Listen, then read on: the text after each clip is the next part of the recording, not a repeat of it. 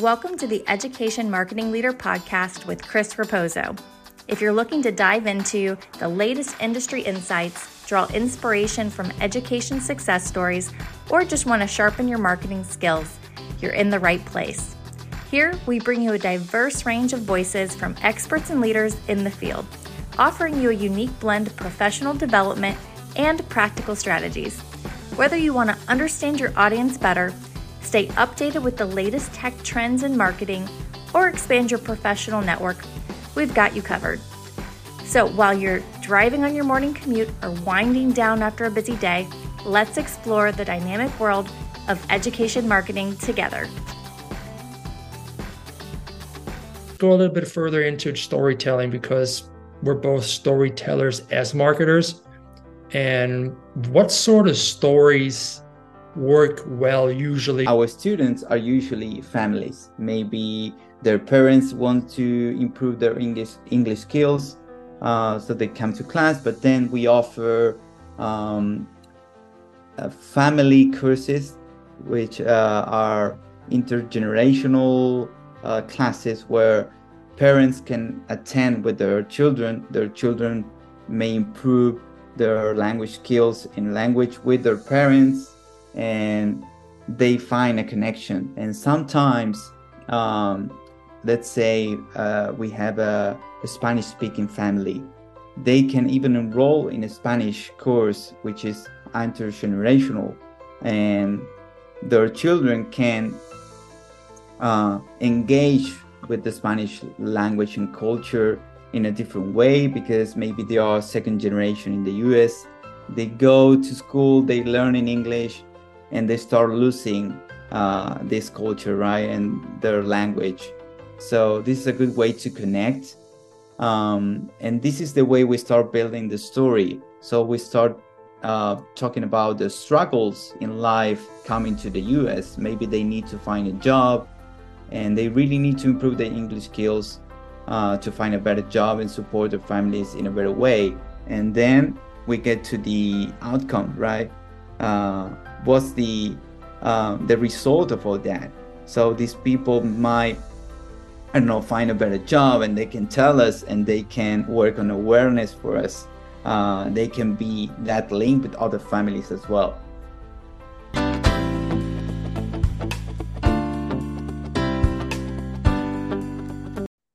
Hello, everyone, and welcome back to another episode. Today, I have the honor of welcoming my old friend Lucas Blanco. Lucas, welcome to the show.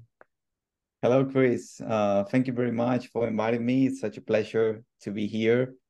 Um, and I can I can wait to see what the interview goes.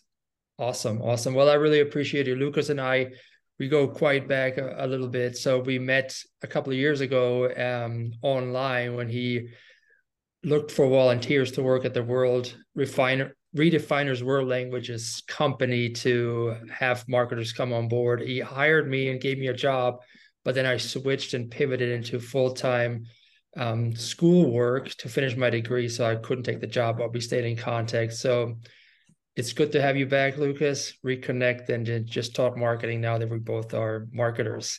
So I did a little bit of research on you, Lucas. You earned your degree in business and public relations and previously worked in radio in Argentina, of all places, until moving into marketing in 2020. What made you want to switch careers into marketing in the first place? Well, uh, it was quite a journey, actually. Uh, as you said, I'm originally from Argentina um, and yes, I started studying um, sound engineering because I was really into music at that time. My dad uh, is an engineer, so uh, it was like uh, the clear path for me, right? So, well, I started studying, and then when I graduated, I got a job uh, in the casino in Buenos Aires. Um, it's a big casino in the city um, as a sound engineer. But the the curious thing about that is that that department was part of the marketing and communications department. So we were working on the shows and the events that the marketing department was organizing for the casino um, to reach out to more people and and to to promote all uh, their offerings, right? Mm-hmm. So, um, while being in there, uh, I started being more and more interested about marketing and communications and um, reaching out to people uh, with a message, right? Um, so that's why I started studying public relations. It's good that you figured out what you liked, right? Sometimes you don't have that linear path into into marketing or any other career field for that matter but sometimes you end up in a place like you did in the in the casino and it just just so happens to be in a department that align better with what you want to do in the in the long run so you're currently working as the marketing director for redefiners world languages can you tell us a little bit about redefiners and some of your responsibilities there well redefiners is a nonprofit located in florida um, they specialize in language programs, um, especially for families and children that are in need. For example, that maybe they cannot afford uh, to pay a language class, for example, uh, either online or in person. Mm-hmm. Um, so we cover quite a uh, long range of targets, right? So from children to youth to adults um, and they started targeting the Hillsborough County in Florida. Uh, but then when COVID pandemic started, they had to migrate uh, to online programs, which went really, really well for them. So that's why when everything came back to normalcy, uh, they kept the program, which is great. Um, so they specialize in language programs, but also um, we are now offering tutoring classes, for example, for little kids mm-hmm. uh, that need to improve their reading skills. Um, and that's a very good thing because we are uh, helping the community in Hillsborough County and expanding the reach to other counties as well. Yeah, so you talked about expanding the reach to other counties. What are some of the, some effective digital marketing strategies that nonprofit nonprofit organization like Redefiners can leverage to increase visibility and outreach? So you being on the podcast, for example, that's that's one way to do it, right? Like that earned media. What are some other ways? Well, there are different ways. Um, I'm the marketing director of Redefiners, and we work um, with a lot of volunteers. So that uh, is the, for example, one of the first um, like marketing actions that you can do uh, because when you reach out to more people, um, they get to know you. Uh, you create awareness about the organization. They come work for you um, as volunteers, and that's a good way to expand the reach in an organic way. For example, mm-hmm. um, and then when it comes to marketing itself and digital, uh, more specifically, um, the different ways. For example, first thing you have to do is to create a website um, and to have at least the main social media platforms that are in use, but also thinking about your target, right? Um, where to find your target. Maybe not all the not all the platforms are good enough uh, to find um, your target segments. So that's the first thing you can do. Uh, start thinking about w- what are those folks that you need to reach out to. Mm-hmm. Um, and well, the organic way to do it is with um, a website, right? And when people do a, a, query in Google or any search engine, uh, they can um, actually find you. Um, and a way to do it is with SEO, working on specific keywords that you can use uh, to uh, be able to to be found, right? Um, so that's the one of the main things that you can do. And then organically, you need to create engagement, right, in social media, um, and make people feel that you're not just a ghost organization, something like that. That it's real people behind every organization, and that's the best way you can do to connect with people, especially in the nonprofit world. Yeah, you, you want to make sure you're not coming across as a faceless company, but you know, showcase the people that actually work in the classrooms and that are behind the scenes that are that are not often seen um, to build that connection, that relationship that encourages people to either send their children to your organization to um, learn about a new language, or even adults that uh, may have come to the country um, and English being the second language. So that's a good approach right there. And then uh, your SEO, like you said, uh, it's also very important in order for people to actually find you. Right? There's no point in having a website if nobody can find you. So um, definitely want to hone in on that as well. Do you guys use paid ads as well, or is it all organic since you're a nonprofit? No, we use paid ads. Um, nonprofits can make good use of Google Ads, for example, because Google offers a grant of $10,000 that you can use for search ads.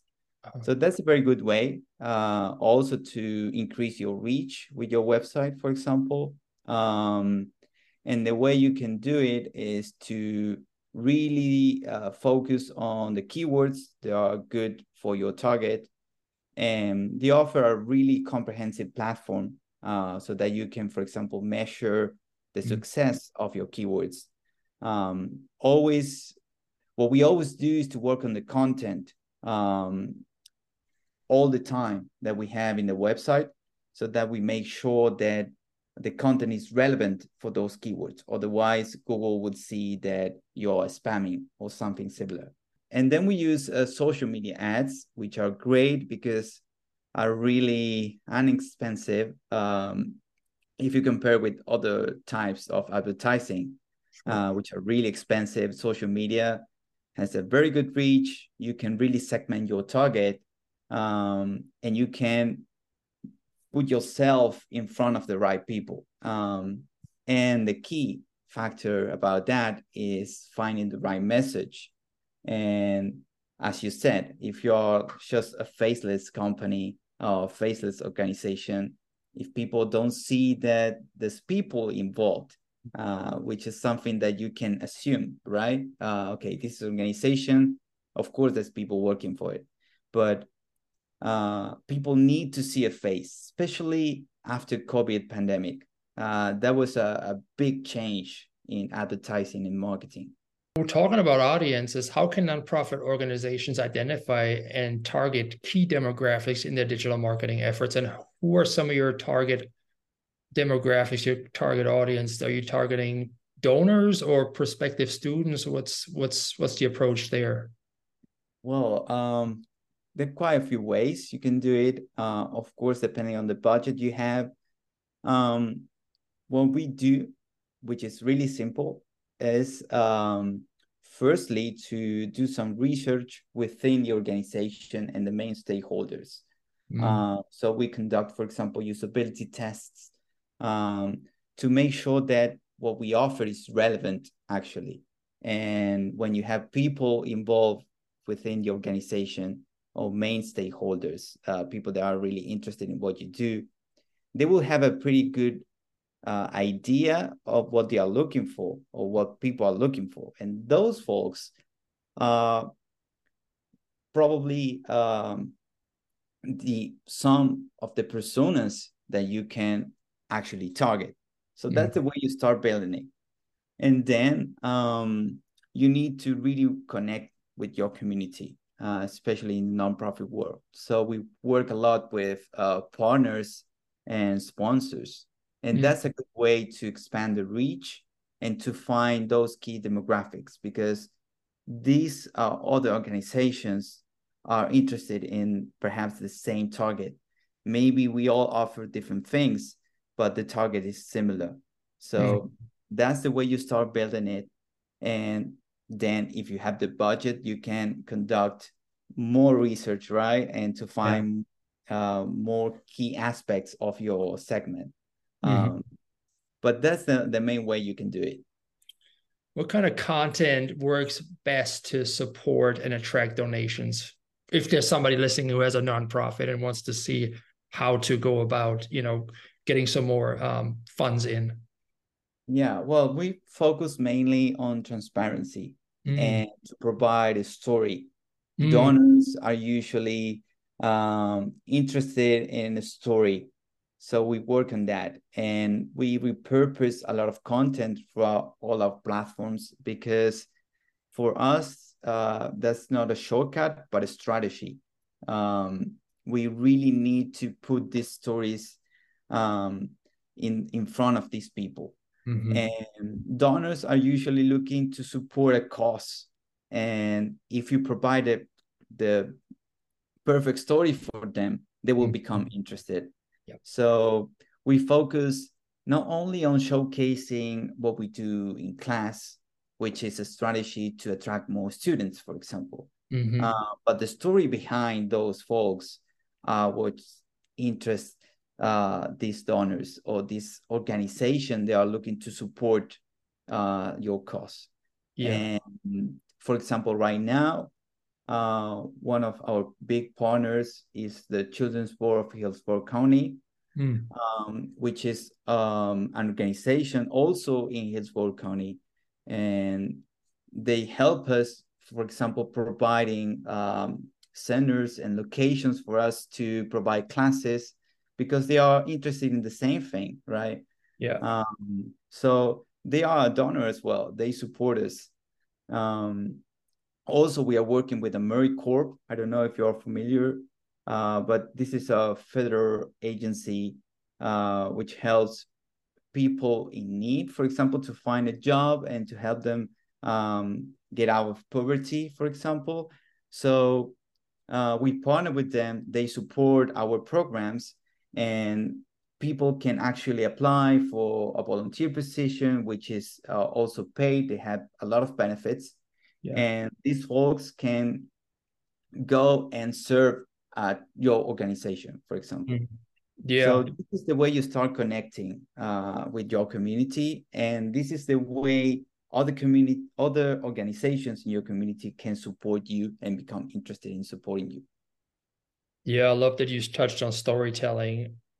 Who doesn't like a good story right? Especially if you're like you, for example, and me, we're both immigrants to the United States, and we know the struggles and you know how tough it is to make your mark uh, coming here and English being a second language.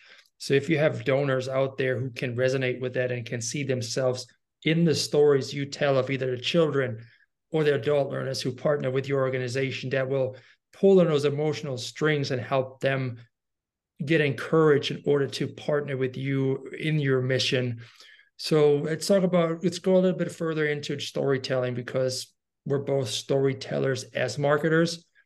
And what sort of stories work well usually for you guys? Would it be, is it, it's, is it kids stories or is it adult stories or do they both work equally well? Yeah, they both work. Uh, we focus also mainly in families, right? Mm. Because uh, they both gather, gather children and adults.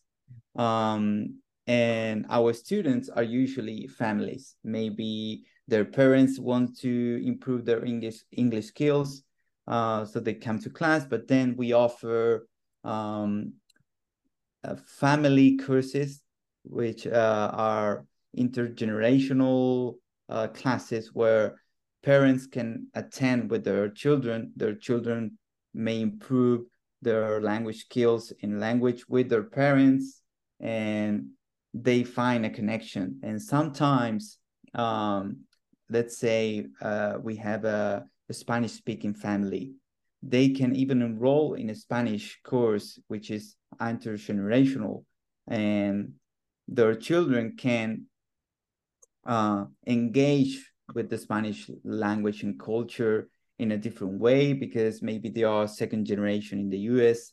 They go to school, they learn in English, and they start losing uh, this culture, right, and their language. So this is a good way to connect. Um, and this is the way we start building the story, uh, where these families come from, why they need these programs, uh, what they are looking for, why they want to improve their English skills. So we start uh, talking about the struggles in life coming to the US. Maybe they need to find a job and they really need to improve their English skills uh, to find a better job and support their families in a better way. So that's the way we start building the story. Um, and then throughout our classes, how they interact uh, with the teachers, uh, with other students, with other families, how they how people connect each other, right? Um, and that's the way we start building. And then we get to the outcome, right? Uh, what's the uh, the result of all that? So these people might, I don't know, find a better job, and they can tell us, and they can work on awareness for us. Uh, they can be that link with other families as well. Yeah, that's beautiful uh, social proof right there. If you get those success stories and you when you post those, um, encouraging other people that and and and building a vision for them to see what is possible with the power of language. And I like the strategy that you guys use for um, getting families involved because that goes way beyond the classroom, right? They they can't talk about it at home at the dinner table and and start practicing that way because if somebody goes solo they may get encouraged after a while but if you have a family bond that learns together they can encourage each other along the way and and build upon that knowledge that they learn in the classroom and bring that home and then just you know build on that and grow together as a as a as a unit. So i love that. Yeah uh, and that's actually the strategy throughout all our programs both online and in person. We don't offer uh, one-to-one classes unless it's a tutoring class for mm. a kid. Okay. Um, all classes are group classes, so people uh, really interact with each other. It's not just grammar exercises that you can do uh, alone at home. Um, these are really interactive classes, engaging classes where students uh, need to start a conversation. So they start learning the language from the very first class.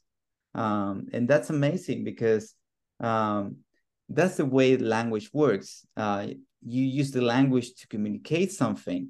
So we focus on that and we use the culture also to help students learn the language because it's not just learning a few words or learning the vocabulary, which is helpful, but students at Redefiners learn the language through uh, the culture of that language.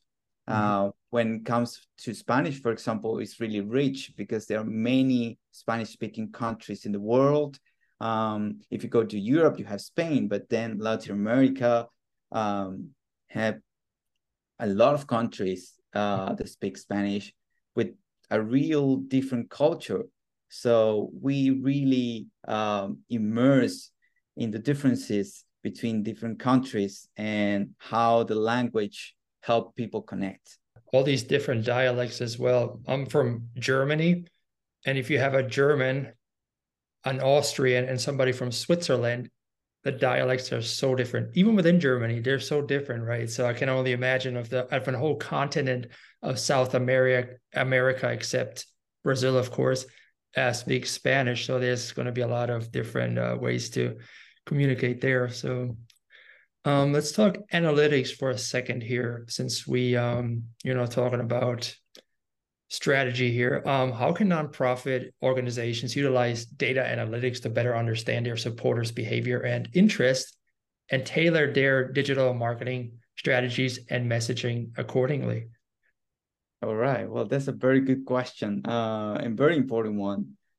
Um, we use mainly Google Analytics uh, because, well, that's a tool that you can use for free. Um, and the way we work our marketing campaigns is based on the metrics and the analytics because whenever we set a goal, uh, we think how we are going to measure that goal. Otherwise, it could be something that is not achievable. Achievable. Um, so that's the the first thing that we think when we start a campaign, how we are going to measure it. So we use Google Analytics um, to, for example, measure how many uh, visitors we have on our website, what they do, um, if they click on a page on a specific button, why they do it. So we start building a journey. Mm. Um, and this is a journey that we establish when we first create the campaign. So we really work on the flow that people need to follow in order, for example, to enroll for a class. So let's say uh, you create a campaign. It's not just a social media post that you put in Instagram saying, okay, we are enrolling for our classes. Uh, we develop a message. Uh, we have a goal behind it.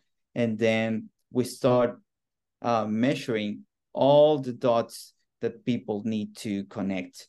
Mm. And you start building the journey in that way. So you establish, for example, which is the endpoint. And if people reach to that, um, then you move back and you see when they came from. And that's it, that comes and goes, right? It's a like a feedback. And then um, if you use Google Analytics, you can set up a conversion and see uh, where that conversion came from. And yeah. that's the way we build all the journey. And that's the way you need to do it to actually measure your success. Mm-hmm. So it's not just, okay, I got 10 uh, new students for this class. Okay, why these people enroll, where they came from. So you start measuring all that. It's not just, otherwise, it's just numbers, it's just data. You need to convert the data into information so that you can have a good idea on what to improve for the next campaign or if you need to switch um, to a new strategy because it's not working that can happen.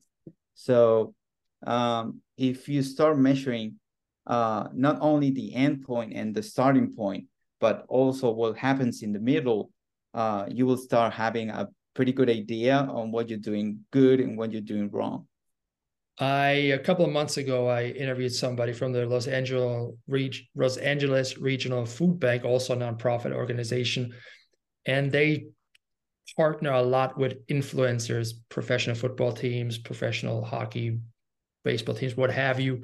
In the constant context of a nonprofit organization, how can nonprofits like yours work with influencers and prominent figures in the field to expand their reach? And are you working with any prominent figures or influencers out there?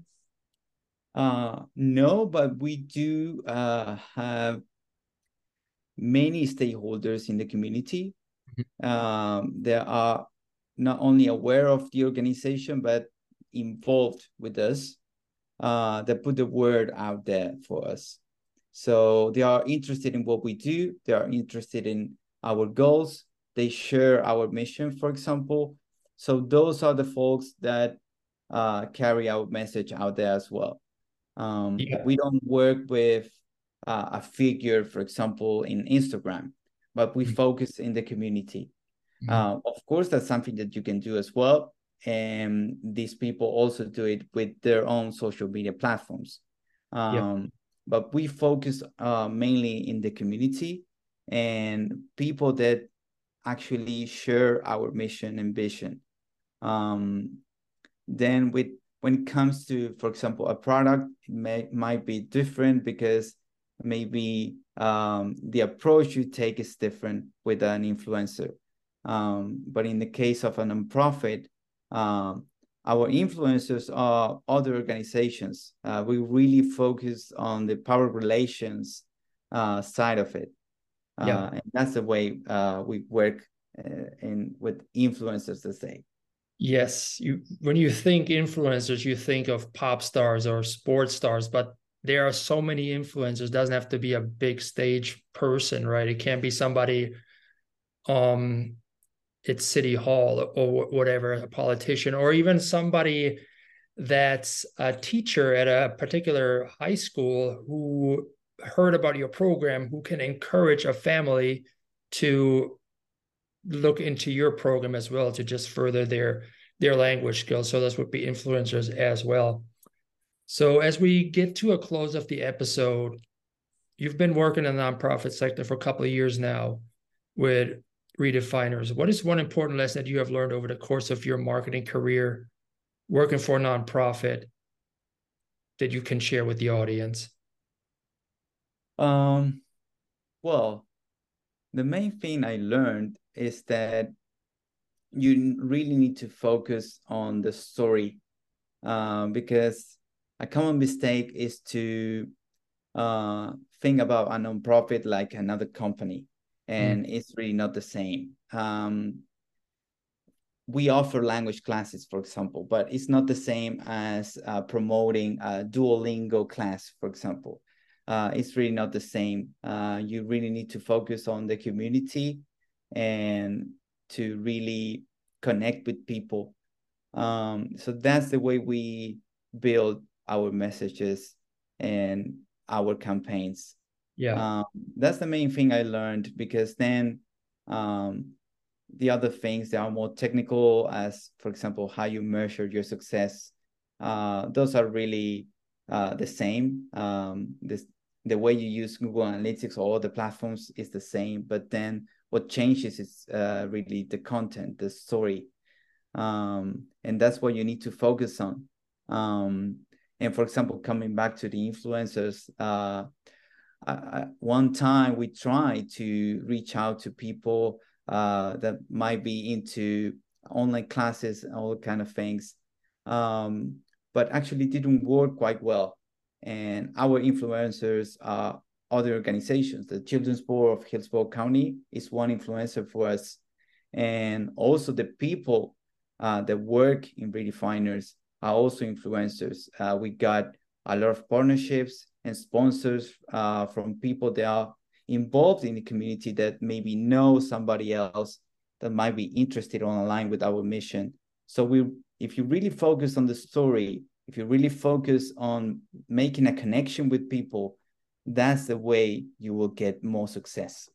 So as we're on the topic of storytelling, what are are there any books or influences you recommend people should look into to learn more about how to tell good stories or learn more about marketing at large? Yes, uh, an organization that do this really, really well is Giving Tuesday. They organize a campaign every year um, that is near late November. It's a specific Tuesday uh, close to Christmas time uh, where people are in the mood of giving. So they do um, a really nice job in creating good stories um, for people to connect and to relate to. Mm-hmm. Um, they create a very good campaigns and they do a good job in encouraging other organizations um, to follow the same campaign. Um, they provide a hashtag that is Giving Tuesday, um, and all, all organizations uh, throughout the U.S um, align with this campaign. And that's really awesome because you get to see um, how other organizations connect with their communities. So Giving Tuesday is a, a good organization that do this really, really well. Yeah, so you learn from other practitioners, right, that are a little bit bigger than you. That's it's actually a really um smart strategy to go with those that have been before you and have paved the path and then just sort of copy, if you will, what they're doing for your organization. It's kind of like why I started this marketing podcast as well. I always bring in people that are far more advanced in their marketing career than I am, and I learn from them while interviewing them on this podcast. So it's a, it's a really good idea. So as we close the episode, last questions. How can people get in touch with you to learn more about you or Redefiners World Languages? Okay, if you want to learn more about redefiners, uh, you can visit the website. That is uh, www.redefinerswl.org. Um, if you if you want, I can just uh, drop uh, the link in the comment of the episode. And if you want to get in touch with me, you can look for me in LinkedIn. Um, my profile name is uh, Lucas Blanco. I can also drop the link if you want. Um, and I'm always uh, uh, welcome messages, uh, trying to interact and to look for insights. Uh, that's a very good way to connect with people and to share knowledge, right? Uh, LinkedIn is a good source of knowledge, um, both with the courses and with people actually uh, that do great jobs and they can be a very good source of insights and information. Yeah, I'll be sure to tag you in the LinkedIn um, summary of this episode you and your company as well, so people can find you easily. But feel free to drop something in the comments as well. So, Lucas, so I really appreciate you being on the show today. Of course. No, thank you. It's been a pleasure to be in the show. Okay, take care. Bye, Chris.